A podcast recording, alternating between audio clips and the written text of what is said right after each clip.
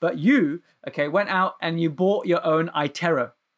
Right? I just, want, just want to let that sink in, guys, okay? And I'm not saying that, you know, for you to show off in any way, Rosh. Nothing like that, okay? Yeah. I just really value your mindset. Welcome to the Protrusive Dental Podcast, the forward thinking podcast for dental professionals. Join us as we discuss hot topics in dentistry, clinical tips, continuing education, and adding value to your life and career. With your host, Jaz Gulati. Welcome, Protruserati, to episode 62 of the Protrusive Dental Podcast. In this episode, we're going to explore some very big themes about as an associate, how can you make yourself indispensable to practice, and what we can learn from Dr. Rosh Pan, who is a friend of mine who is, is known for many reasons, good reasons, but he bought an iTero scanner. Now, these things aren't cheap. So, what is what goes inside the mindset of some of an associate who goes out to buy his scanner versus the associate who refuses to even buy a flowable composite, for example, and the associates that are missing out on using the best techniques for their patients just because the, my principal won't buy this for me, and therefore they're not living up to their true potential. They're perhaps not doing the dentistry to the level they want to be, and they're blaming it on the materials that they don't have because of the principal that won't buy it for them. But then guess what? Sometimes you have to make your own luck. So part of the protrusive dental pearl I want to give you is A, make yourself indispensable to your dental team. If you're an associate, listen to this. How are you indispensable to your team? Do you help out with team training? Do you boost team morale? Are you really helpful in collecting reviews for your practice? Because nowadays we can't be leeches, but it, works the same way. As a principal, are you providing value for your associate? So I, think there should be a this synergetic relationship between an associate and a principal, and we're to cover some of those themes today in this episode. The second protrusive dental pearl, oh my goodness, you're getting two, is when I used to work between three different practices, I found it really difficult, a real challenge to transport my camera, transport my loupes, transport all the composite and stuff. Know, I actually bought a lot of instruments over the years. Uh, how do I transport that around? So I'm going to show you one way that I did it. It was like using this like this big black parrot box. It wasn't actually parrot brand, but I'm going to show you an example. There'll probably be a video now playing in the background as I'm speaking here. But essentially, it's a, it's a big box that you could buy heavy duty, and you get these like cut out foam areas that you just have to sit down one day and do the hard hard work and design the measurements yourself so that you can slot your camera in perfectly. Because what you don't want to do as an associate is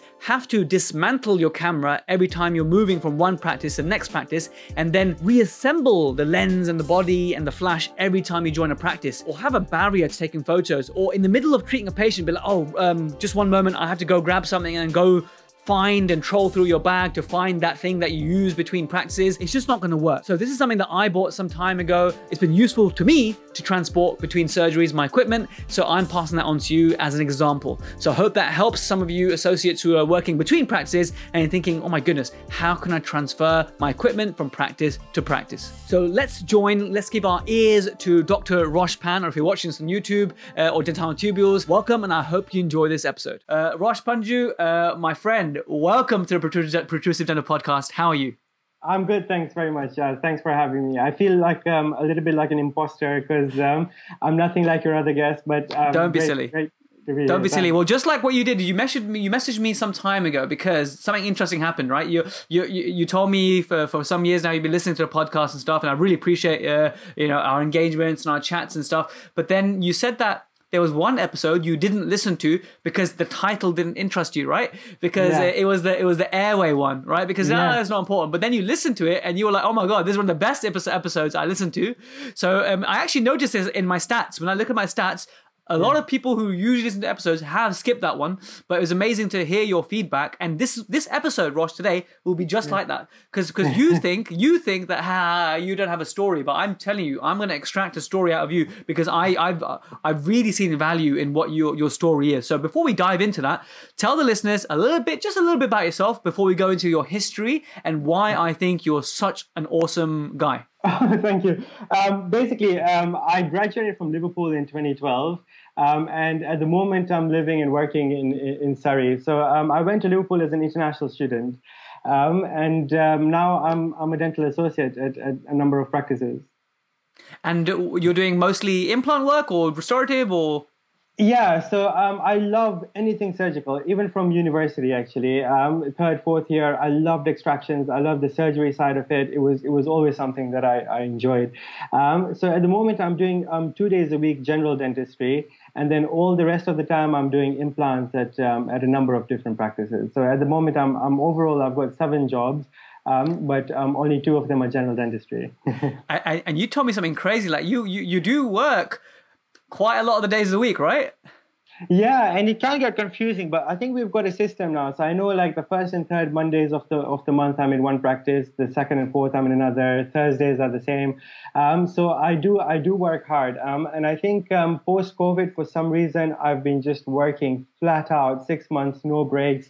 Um, I get a, a, few days off here and there, but um, now I think towards Christmas we've got my in-laws here. Um, it's nice to to just take a break a little bit. so I've got a few days off coming up now now in December.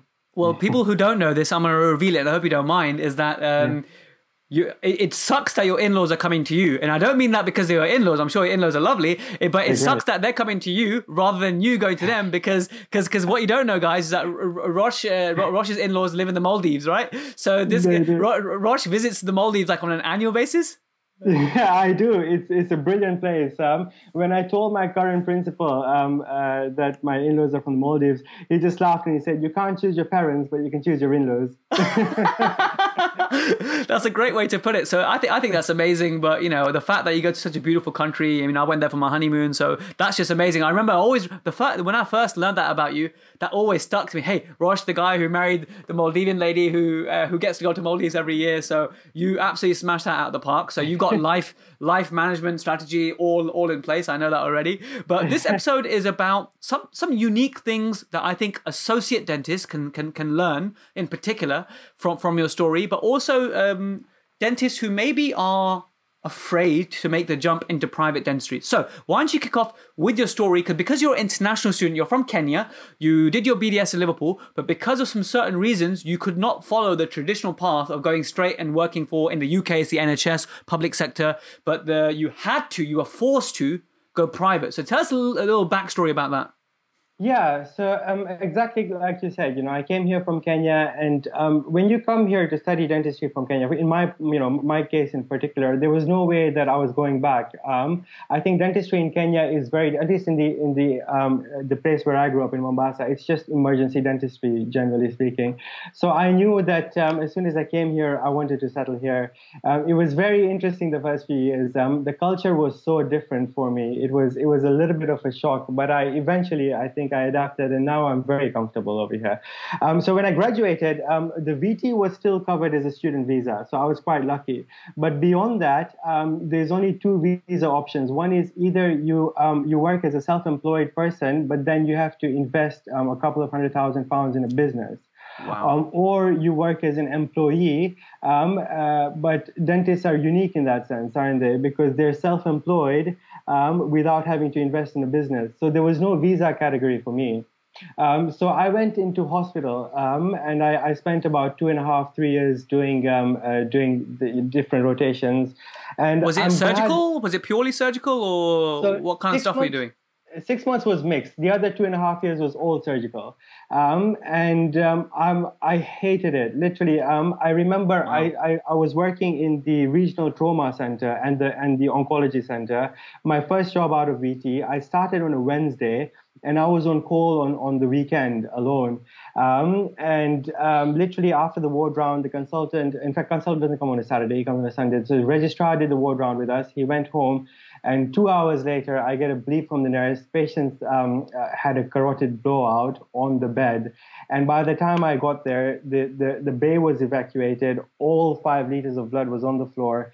And I'm just thinking, what have I done? You know, I qualified to be a dentist. I've done dentistry day three on the job and this is what um what I'm dealing with. And it was Did the patient was, survive? Did he? No, no. Oh man, um, that's tough. Went, it was, yeah, and we had a few of those um, during the six months that I spent there.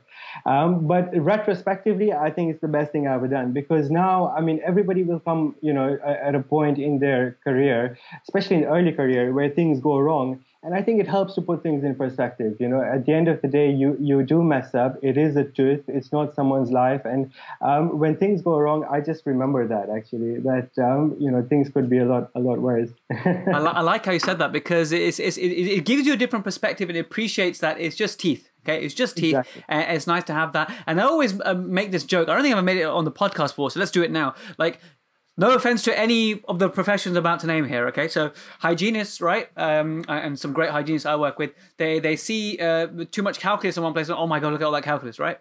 Then the the therapist might say, "Oh my God, this uh, my composite has a flash lingually. Oh my God." Okay. The dentist will say, "Okay, that's that's no big deal. Um, my, my, crowns have open contacts." Okay.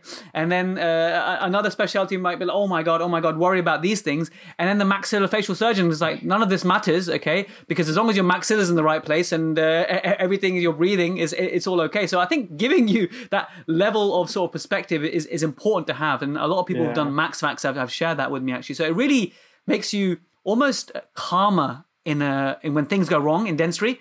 Because you know, if, if you get a bit of a bleed while you're doing a crown fit, like yes, not ideal, but it's like okay, there's bigger things than this.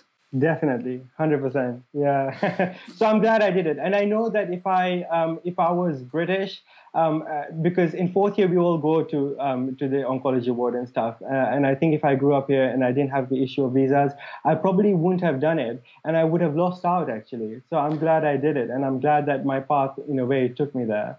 Do you think that uh, you would not be uh, placing implants and being interested in surgicals today was it not for your experiences uh, that you had that you're forced into? Yeah 100% so basically after my, my hospital job so uh, so they basically um, want maximum of three years because um, uh, beyond that you either become a registrar and go on a training pathway or you go back into dentistry and, and give somebody else the opportunity to, to do that. So um, uh, every year I have to renew my visa. And when it comes to that point, June, July time, I'm like, will I get a job? Will I not? And you're always a couple of months from being, you know, going back to Kenya. And it's quite stressful. Um, wow. Because my, my parents don't have a, a home back home. Um, and everything they had, they put into my education. It's not cheap being an international student in the UK. Yeah, so yeah. going home isn't an option. So you have to try. So when it, when it came towards the end of my third DCT year, um, uh, we were SHOs, now it's DCTs. Um, uh, uh, I was like, what am I going to do? Um, and then my wife kept telling me, you know, why don't you um, just apply to dental practices and, and see what happens? And I was like, I know how it works. They can't, you know, they have to apply for a sponsorship license from the Home Office.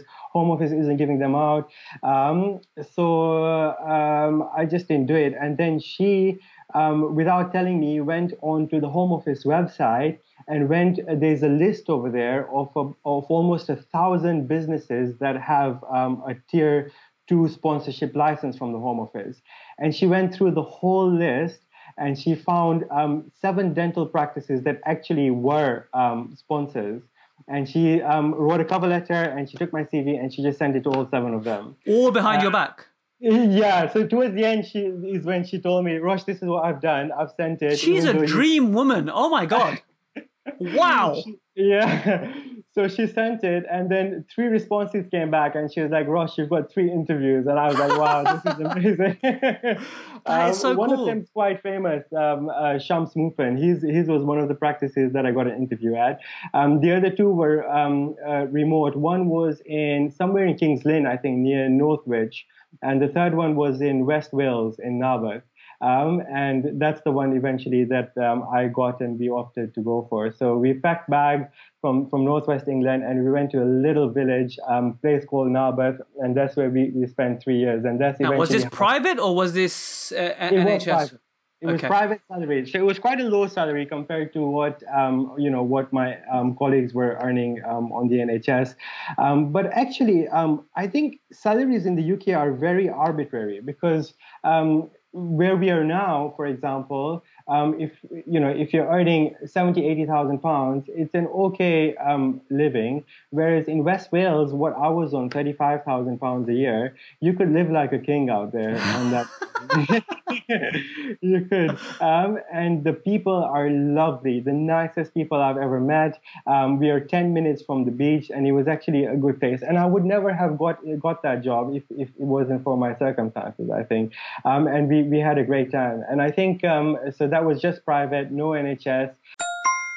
Are you enjoying the Protrusive Dental podcast? Well, allow me to deliver you even more value. You can now download the iOS or Play Store app for free. Just search Protrusive on your app platform. Now, if you're a true Protruserati and you want to support the podcast, you want to claim CPD for all the listening and watching that you do, you want to get access to exclusive clinical walkthrough videos to make dentistry tangible, as well as a premium newsletter, access to the Protrusive Vault, and the ability to download all the clinical videos and podcast videos so you can view them offline later you can get all of that for less than 15 tax deductible dollars per month. So what are you waiting for? Download the Protrusive app now on iOS or Android for absolutely nothing. We worked so hard on this, the Protrusive team, and I know you're just going to love it. Now back to the main episode.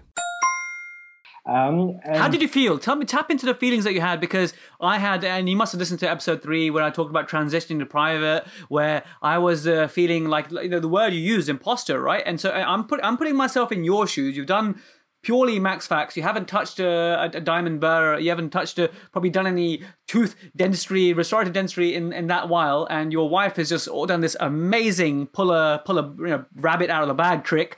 Uh, and you're moving now to Wales. Were you're not having like anxieties about private, not not just not just private dentistry, but just going back to dentistry again. Absolutely. So th- absolutely, you're right because because um, I did my VT, uh, three years in hospital, I haven't touched a drill, um, and now you're going back first into dentistry, and secondly, three years of not charging patients because hospital work is all free, and then talking money to patients is is a huge um, barrier. You're almost uh, apologetic um, about charging what you're charging, and you know, um, I, I, I don't think I was that bad, but I, I just feel like you know sometimes I would tell the patient a crown is 500 pounds, you know, and you're nervous. Um, but um, I think um, yeah, I, it was it was definitely quite scary for me. You forget and, that, don't you? I, no one talks about that. You all talk about going from max fax to to maybe dentistry, and then thinking um, hey, uh, the, the, the lack of dentistry and lack of experience, recent experience, uh, and, and, having anxieties about that. But then also, yeah, you're right about going back into a system where it's fee per item, charging uh, and how you yeah. get along that. So, so how have you? Because now we can just go down this little channel path. How do you think you can advise someone who's in a similar place as you, where they're going to uh, they're going to a position where they have to now charge patients, and they're feeling the same things that you feel like, hey, how am I how am I going to do this effectively? How can you get out of the break of the shackles, break free of the shackles of discussing money with patients? Any advice you can share? The first thing I would say is to believe that what you're um, advising the patient is the right course of treatment for them. Because as long as you don't believe it, there is no way that they're going to believe it. And they're very um, astute. Patients are not, you know, they can tell straight away whether you're you're you're off or you know you have doubts about the treatment. So um, just believe in your plan yourself first, and then the second thing is just um, you have to say it with confidence. Um, uh, to the patient this is this is it you know there, there, should be no doubt because there isn't because what you're doing is right. Um, and then in the beginning what i would say is um, in because in the beginning what happened to me is when i'm telling a patient the cost in my head the filling is 120 pounds and by the time it's come out of my mouth it's 95 um, so, so, so, um, so what I started doing is just writing it down on on it, it wasn't computerized where I was, and you, they have a little um, piece of paper with the cost of treatment and everything. So write it down before I tell the patient. Genuinely think about what the cost is according to the practice, um, uh, you know, that you're in. Put it down on the paper, and then you know you can't change it and then just be confident the patient needs this and if you actually don't do it because it's happened to me if, if the patient doesn't go ahead with the treatment plan they'll come back for if they don't do a filling they'll come back for an endo. If they don't do a crown they'll come back for an extraction. So in my head i'm thinking i, I you know selling is a bad word but i have to convince that patient but that actually they want to have this done for their own good. Um, uh, and and i think that tell them that you're not going to change the price. This is the cost. Um, it is what you're doing you know for that patient. And i think you just say it. And I think the more you say it with confidence, um, I think the more the patient believes they need it. Um, and and I think that's how I, I, went about doing it. Do you have any tips?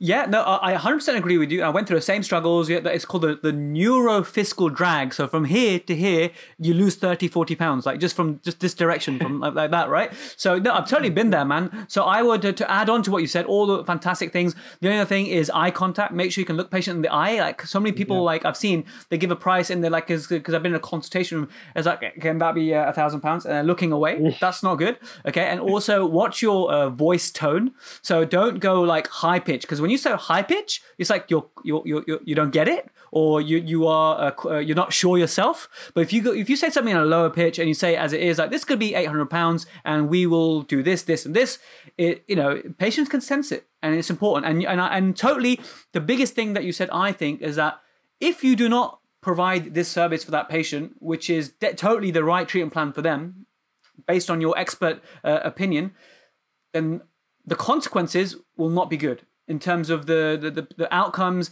And if the patient says, I want to be able to choose steak, and you know by not ha- um, by not uh, having this treatment with you, they will not be able to meet their own goals. Then you're disservicing the patient. So I completely uh, agree with you, and I, I, it's great that o- over the years you've you, you know you overcome that uh, in a way, and you've shared your feelings about you know going back into to private dentistry, and and and, and that can be uh, quite um, quite you know uh, drives anxiety. Yeah, hundred percent. I think the um, yeah with that job as well. I think my, my principal was quite good. Um, he he mentored me well into talking about um, prices with with patients. Uh, and what he did in the beginning was he would do the checkups, make the treatment plans, and then send them to me. Um, so it became a lot easier um, to, to, to, to get into that side of it. I didn't have to, in the first few months, I didn't have to. I mean, this was, you know, six years ago. Now it's a bit different because I do feel a bit more confident in talking about these things to patients. Um, so uh, the, the mentorship was, was great in that practice from everything from from discussing just customer service management going from from the nhs where they're waiting in A&E for you for three hours to, to having that mindset of, of meeting them at the front desk um, and walking them in, walking them back out at the end of the appointment. Um, it was good. I'm, I'm really glad I went into it. Hey, it's just Jaz here again, interfering in this episode to tell you that this episode is brought to you by Make Me Clear. Make Me Clear is my favorite tool to use when I'm presenting a treatment plan to a patient. So anything, anything that's deemed as expensive dentistry, I will make a Make Me Clear treatment plan because they are beautiful, they're really easy to understand, and my patients find it really thorough, but not overwhelming. So I've been using this for almost six months now, and I'm loving the results I'm getting. So if you want to check out Make Me Clear, go on the website, makemeclear.com, join the 21 day free trial. And if you like it, use the code protrusive, that's P R O T R U S I V E, protrusive, to get 25% off your plan. Just join the 21 day free trial and you will see for yourself why I love it so much. So check out makemeclear.com to get on that straight away. Sounds like you, you gained a, a lot in that post. And look, you're, you're now an associate in multiple practices and I just think uh, we need to talk about this following thing. Like on some of these Facebook dental groups, you see people yeah. po- posting like, "Hey, you know what? My uh, um, I would like to use air abrasion, but my principal won't buy it. Are there any alternatives? What can I do? Shall I use pumice or whatever?" You know, fast forward two years later, oh yeah, I'm still not using air abrasion yet. My principal won't buy it. Okay, just go out and buy the air abrasion yourself right? Just go out by yourself. And, and, and, and people think, okay, fine, abrasion, 450 pounds, 500 pounds. Maybe if you want to get the, the, the poshest one, it's three grand, it's the uh, Aquacare, for example. No, no associate's going to do that. Some, some maybe do. But you, okay, went out and you bought your own iTero. Right, so I just, want, just want to let that sink in, guys. Okay, and I'm not saying that uh, you know for you to show off in any way, Rosh. Nothing like that. Okay, yeah. I just really value your mindset. Okay, I really value mindset, and I've been a big fan of buying my own stuff because what here's what happens, right? When you start buying your own stuff, because one of the reasons a principal might say no is because I think new principals they want to make their keep their associates happy, but they also want to run a business. And I think all principals have had the following happen to them: they buy something that the associate wants, and then the associate doesn't use it, or yeah. it, it it just it doesn't bring any value to the practice, doesn't add anything or, or anything like that, and that is really disheartening right? Absolutely. But then when you, as an associate, when you buy it yourself and you demonstrate to the principal, hey, I'm using this daily and it's actually improving my outcomes and there is an ROI, even if it's just like the perception of the quality that you're giving, then there's no principal in the world worth their salt who, when it comes to restocking or rebuying, or when something breaks, to to pay for the rest and, and, and then buy another one or whatever. What do you think about that? A hundred percent, a hundred percent. The amount of times I've been to a practice um, where they've got uh, the, the fanciest endo kit sitting around doing nothing. Why? Because the new um, associate um, uh, doesn't use uh, this system. They use ProTaper, and then they've had to buy. So uh, absolutely, it's, it's quite bad from a principal's point of view to get everything, and then by the time the associate leaves, you know. And that's the other thing about my generation. We don't stick to a job. We don't see our failures. Um, we've moved on um, in a couple of years And I think, um, you know, the principal sitting with expensive equipment doing nothing. Um, uh, absolutely. And, and I, I, think the whole way this started was when I started doing um, implants, I did my, my courses, my mentorships. Um, uh, I, uh, I had a general dentistry position one day a week in a practice in Hampshire. Um, and I could see the potential for implants. And that's why I bought my whole implant kit, my motor, my, um, you know, surgical kit, condensers, sinus lifts, everything, the whole kit. and within six months, I made all the money back. Um, and b- by that point, basically, I was able to. It's one of the, the few places where I'm still, you know, uh, getting 50% as an associate, and and um, I think that's the reason for it because beyond that six months, um, I, I've just made, you know, all that investment back. Um, and the, the principal has seen, um, you know, the value in it. And I think um, I think that's exactly spot on, on on what you said. You need to. I think um, one thing that Corey Ferran, who I, I, need to get Corey on the podcast. I'm a huge fan of his actually. Uh, one thing he says that principals, right? They have the fear inside them because they got such a a, business to run. You know, at the end of the month, they need to make sure that all the staff are paid, right? So, and and what he argues that associates we don't have the fear. All right, and I yeah. and I agree with him. Sometimes we don't because it's so easy for us to just go home and you know we don't have to worry about if the nurses are sick so much as is a principal's problem, right? In in a way, and uh, whether the the practice is profitable or not, as long as you associate, you get your money on time. You're you're usually not moaning, right? That's how it is. So it's a different mentality. But when you switch that around and you think like you did, like you bought your kit, you bought your own implant motor, that kind of stuff. Had you not bought it, you would never have done the number of cases had the clinical exposure, the experience, the income from that, right? So yeah. I am totally with you, Rosh. I think that what you did is fantastic. You make your money back, and then you grow as a clinician, and you and you're able to offer more of those services. And I'm sure your principal respects you massively. And should should anything happen to your implant motor, I have no doubt that your uh, if you just have a proposition to your principal, I'm sure they'd get it for you. Hundred percent, hundred percent. And the other thing that you said actually um, about the, the fear, you know, that principals have in, in running a business, I hundred percent agree. And I think that's the one thing that um, uh, associates sometimes we struggle with that we um, we feel in our head that charging a certain amount to a patient is unethical but actually discounting that is unethical to the principal. Because at the end of the day if the principal's business can't survive then you've got lots of nurses receptionists out of a job and the business shuts. So you have an ethical duty to the principal to make sure that the, that the practice is running for the sake of the of the thousands of patients registered with the practice but also the employees who su- survive based on the on that business running.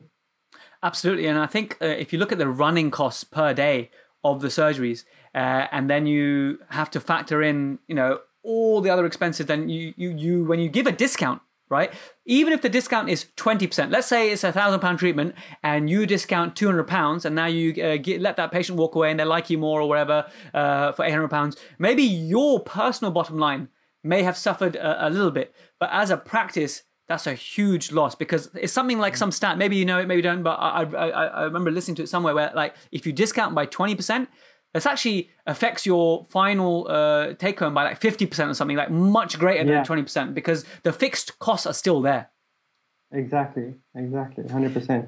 And, and you, a lot of yeah. these patients won't actually appreciate it. I think, in the sense that um, associates will put a discount, but sometimes they feel embarrassed to tell the patient they've actually given the discount. So the patient goes home not even knowing that they've had, uh, uh you know, had it discounted, and you, you, it's not actually made a difference to that relationship at all. Amazing. So rule number one: don't give a discount. Rule number two: if you give a discount, make sure the patient knows they have a discount, right? So they can feel that special warmth uh, that that you know really you shouldn't be discounting. But if you do, at least tell the damn patient that you're giving a discount so they can feel it as well. Otherwise, what a massive waste.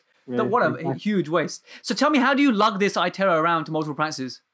Um, so that was uh, it was a huge um, decision whether I should buy the Flex or the the Element 2. The Flex is the laptop version, much more portable um, and easy to carry around. But actually, you need a really good functioning laptop. If there's any issues with the laptop, you have to get another one, um, and it's a bit slower. It doesn't look as slick. Um, so I was really scratching my head over which one to get. But I got the Element 2 in the end. It's a lot bigger, but it comes with a portable stand.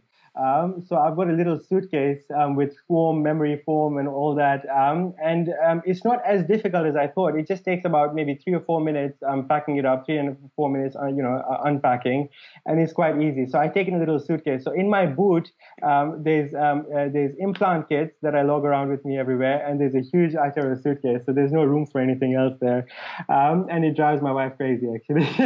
uh, man, I've been through that, man. My wife was driven crazy by the boxes I've had. I mean, I, I remember in Singapore, I had this massive silver box case. Uh, now I've got something that's like a parrot, but a cheaper version. I don't have it anymore now because I'm mostly at one practice now, and then the other things I just keep at the other practice. Uh, but uh, maybe as part of the pearl from this video, any associate who's working in multiple practices and you've got loads of equipment, I might just show you my setup. So I might put that in there. Um, anything else you want to add about the iTero or buying equipment before we move on to your MBA? Yeah. Um, no, I think the iTero has been a, a, a, great tool. It makes life easy. The patients, um, the patients love it. Um, and um, uh, when I got it a few months ago, um, my principal actually told one of his um, colleagues about it, and I and I got offered a job based on that.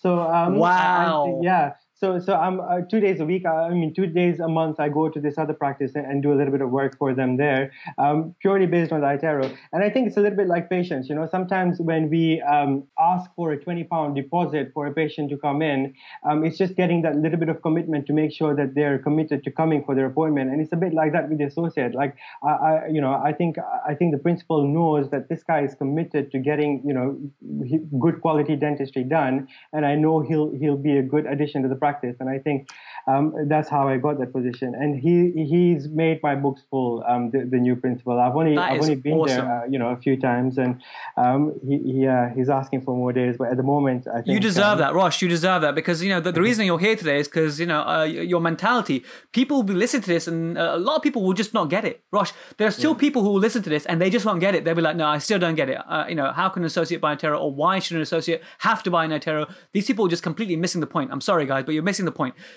What you done there is thinking a little bit differently to what you know what the norm where the principal should always provide everything for the associate but you've you've seen the benefit. You reap the rewards already you know? This led to another opportunity for you and you took it and you're, you're very happy there you're busy there. So more power to you and uh, i think there's a lesson here for all associates. Don't be afraid to pull out your wallet buy something that you need or you want that's going to elevate your dentistry take you to the next level gain you more experience uh, and you will not regret it i think Definitely, hundred percent agree.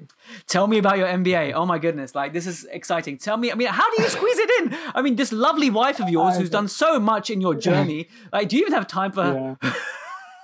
yeah, exactly. I'm in trouble a lot of the time, but honestly, she's so supportive. It's it's great. Um, it is. I, I, am lucky in that sense. I think. Um, but yeah, the MBA. So I think um, so. Growing up as an Asian in East Africa, Gujarati, I was quite embarrassed with my business skills um, because we were meant to be some of you know my, my dad was a was a great talker, a great person at you know talking to people in that way, and I think um, uh, I just felt like uh, you know it's it's something that I'm not geared towards, and and it's something we never learn in dentistry. Like you you know it, it's shocking that we don't learn in dentistry. Mm. I think there should mm. definitely be some modules on business in there um, because even if you don't own a practice, um, just the running of, of a practice and, and some of those things are, are useful information sets. So that's why I did it. Um, that's why I got into the MBA. And I think um, I, am a year into it. So it's six modules and a dissertation at the end. Um, wow. So I'm uh, module three is due now. And I've learned so much. It's, it's just amazing. So where, where is it? Where is the, which institution is this MBA with? Uh, and how do you squeeze it? Is, it? is it online learning, webinars? What, what, what is it? What's the format? So the MBA, so there's two kinds of people who do an MBA. One uh, is uh, somebody who wants a very good managerial position afterwards. Um, and in that case, the university does mention, um, but the tuition fees are like 80, 90 grand. So, you know, um, one of the top places in London. In fact, I, I, before joining um, uh, my MBA, I spoke to Nilesh um, because I think he did an MBA as well. And mm. I hmm. think he went to one of the top universities. Um, for me, I just wanted the knowledge. I'm not looking to, to, to go into it. So I, I went for a cheaper online version. So it's Arden University. They have, um, uh, uh, I think they have campuses in Birmingham and one in London as well. Um, so that's the university I'm with. Um, uh, it was about twelve thousand pounds. And um, I think so far, actually, it's, it's really good. Um, it's really good learning. Um, the, the first three modules, the things we've covered, one of them was leadership styles. So that, uh, that's great, leadership styles. I think there's different types of leaders, different things work with um, with with you know different people that you're working with.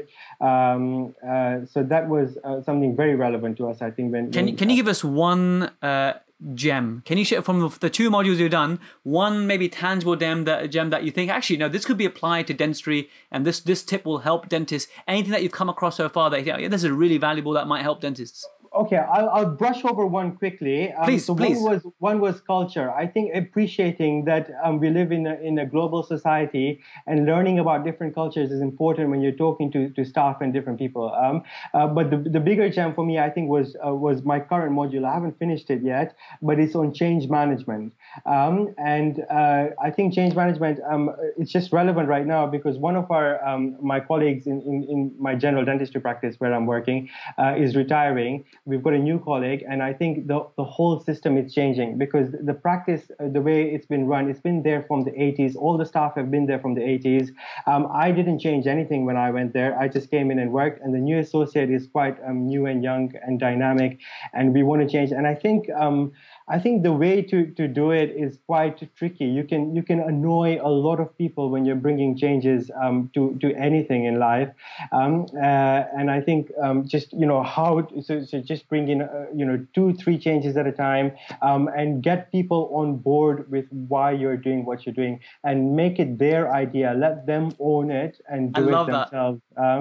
So I think that's working quite quite well. I think that's the, the biggest one for me. Leadership as well. I think um, uh, was was a great module, but I think this one uh, I'm only saying it because maybe it's not that important, but, it's very relevant for me. I think at the moment. I, think change will always be met. With, I mean, I'm sure they taught it will always be met with resistance. Like anytime a new contract comes out, right? It's like met with massive resistance, right? Even though it, it may be better or worse or whatever, but it's always met with resistance. Any type of change. COVID stuff is relevant, uh, and I'm gonna give a shout out to my buddy Calm, Calm Jandu, who works in uh, in Glasgow. Right, he's a dentist buddy of mine, and uh, I love what you said about making it their idea because it's sort of something that I picked up from somewhere, and I told Calm because I told Calm of my current working situation where uh, I work in a practice where we work from 8 a.m. till 2 p.m., like a shift pattern. And mm. then the next week, I'll work from 2 p.m. till 8 p.m., right? And I love this. It's amazing for uh, having a family life. And uh, the podcast for me is, is just, uh, wow, it allows me to do so much more outside of dentistry as well. But then imagine you had to implement this in a, in a practice, right? Because this practice I've been working at has been doing it for like 25 years or something. So mm. Calm loved the idea. Uh, and, and Calm was like, how am I going to implement this? I'm like, it's going to be really challenging. You have to double the staff overnight. Um, you're going to meet so much resistance. And we both, we both concluded that, hey, Calm, you need to do it in a team meeting where you need to sit down with, the, with your staff, okay? Not in a manipulative, manipulative kind of way, but be like, we want to make two bubbles or we want to make work more dynamic uh, has anyone got any ideas? And let them come up with it as a team. Yeah. and honestly, he's been loving it. yeah, right. Now... so that's awesome. Oh, man, that's so amazing you're doing an MBA, man. Honestly, it's a massive respect to you. Uh, I'm really excited to see what what other things you learn. Maybe I'll invite you back for part two so you can do an MBA in half an hour with uh, with Rosh Panju. Uh, that'd be pretty cool. so, uh, one last question I want to tell you, and then I'll open the mic to you to any um, other input uh, that you wanted to do is do you sometimes wish that going back to when you qualified, that actually you weren't an international student and then you followed the pathway that was more normal for a UK grad? Do you sometimes uh, uh, think that, or are you now thinking different? See, I think that would have been an option. I think a, a lot of people that come here, um, uh, the, the easiest route actually is to get a spousal visa. Um, and I was I was a rebel. Um, I went and, and, did my own thing, so that was not an option. Um, so I think um, uh, NHS dentistry. I think the only thing that um, I missed when I because I didn't do NHS dentistry um, was volume. Um, and I think it's very good in the first couple of years. You you'll do um, loads and loads and loads of stuff that in private dentistry you probably volume wise take maybe four or five years to, to cover. Um, it's a good thing and a bad thing, I guess. Um, it's a good thing because you learn fast. I don't know if you read this study once. There was I think it was in Japan, I'm not sure, but um, what they did is they put two groups of people in different rooms and they told um, one group, um, you have 12 hours and I need you to make 60 pots. You've heard that one, haven't you? No, I haven't. I'm really okay. fascinated. So, Go for it. so they told the one group, um, um, you have 12 hours. I want you to make 60 pots, uh, clay pots, um, in, in that 12 hour time. Um, uh, and you've got to be quick because otherwise you won't make it. And they, they told the other group of people, you've got 12 hours. Um, and I want you to make just one pot, and it has to be perfect. Um, it has to be spot on. Everything should be great about it. And by the end of it, the group that made 60, their 60th one was actually better than the other group's one pot because they've been learning from their mistakes. They've been doing so much of it that by the time they're doing the last one, that it was it was a lot better. So I think that's the one advantage with NHS dentistry that you will do so much work that you will get really good, really fast at general dentistry. Um, and I, I, think you know um, when people are asking about courses and stuff in the beginning, um, I think you know that's one thing to bear in mind. Don't quickly jump into just um, any course. There's maybe maybe a few courses that are, are useful, like occlusion um, uh, or communication. Um, but I wouldn't jump straight into complex, um, you know, uh, complex big courses like you know implants or ortho or anything like that. Just carry on doing really good general dentistry and then move from there. I think. Um, so that's the one thing I missed with NHS dentistry. Um, apart from that, I think um, uh, I, you know I would probably have been an NHS dentist if I if I had my, my British rights and, and everything. But I think retrospective, there's no regret for sure, 100%. I'm, I'm really happy where I am now.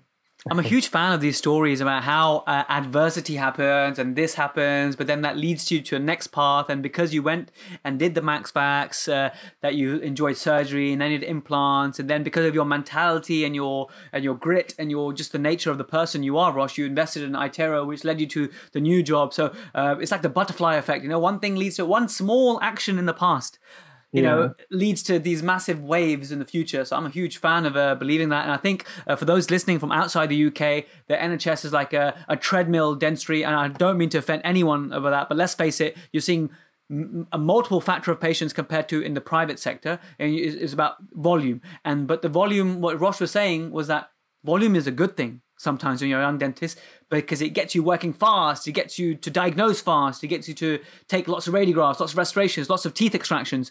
Whereas if you go fully into private and in a quiet list, then how are you going to get those failures? How are you going to get to making your 60th clay pot? right? Which is uh, uh, amazingly. Uh, I'm so glad you shared that story with me. I, I, not not story that that study with me. I guess mm-hmm. um, I, I, didn't I didn't know about that, but I, I love it for, for, love it for sharing that. Um, Rosh, that's uh, I've really enjoyed talking to you. But have you got any final things you want to say? Um, Okay, maybe I think with, with associates, I think um, obviously dentists, you know, we're a small world. Um, we know each other well. Um, and I think it was on your podcast or maybe on another one um, where I, I heard somebody say the, the, um, the best associates are the ones that treat the principal's business like their own. And I think that's quite, quite important, I think. And, and that's what I have noticed everywhere. Um, you, you just go in there, you treat it like your own place, you treat it like your own patients, uh, you know, and I think that you you you definitely get successful in that way, not financially, but just be a, a, a very fulfilled dentist because you, you you're going to work and um, you know the patients feel like they're not um, in somebody in a corporate structure. They feel like there is that personal touch. The staff feel that you know the, the same thing. Like I know sometimes when when reception is busy, um, at the end of the appointment, I'll just go into SOE, book the patient's next appointment, and do everything myself um, before they go out. So reception just has to take money and, and, you know that's it. And i think that's quite important. If you can treat it like your own um, practice then i think you'll do well in that practice. The, the principal will appreciate you and i think it's, it's good for everybody I, I totally agree with you.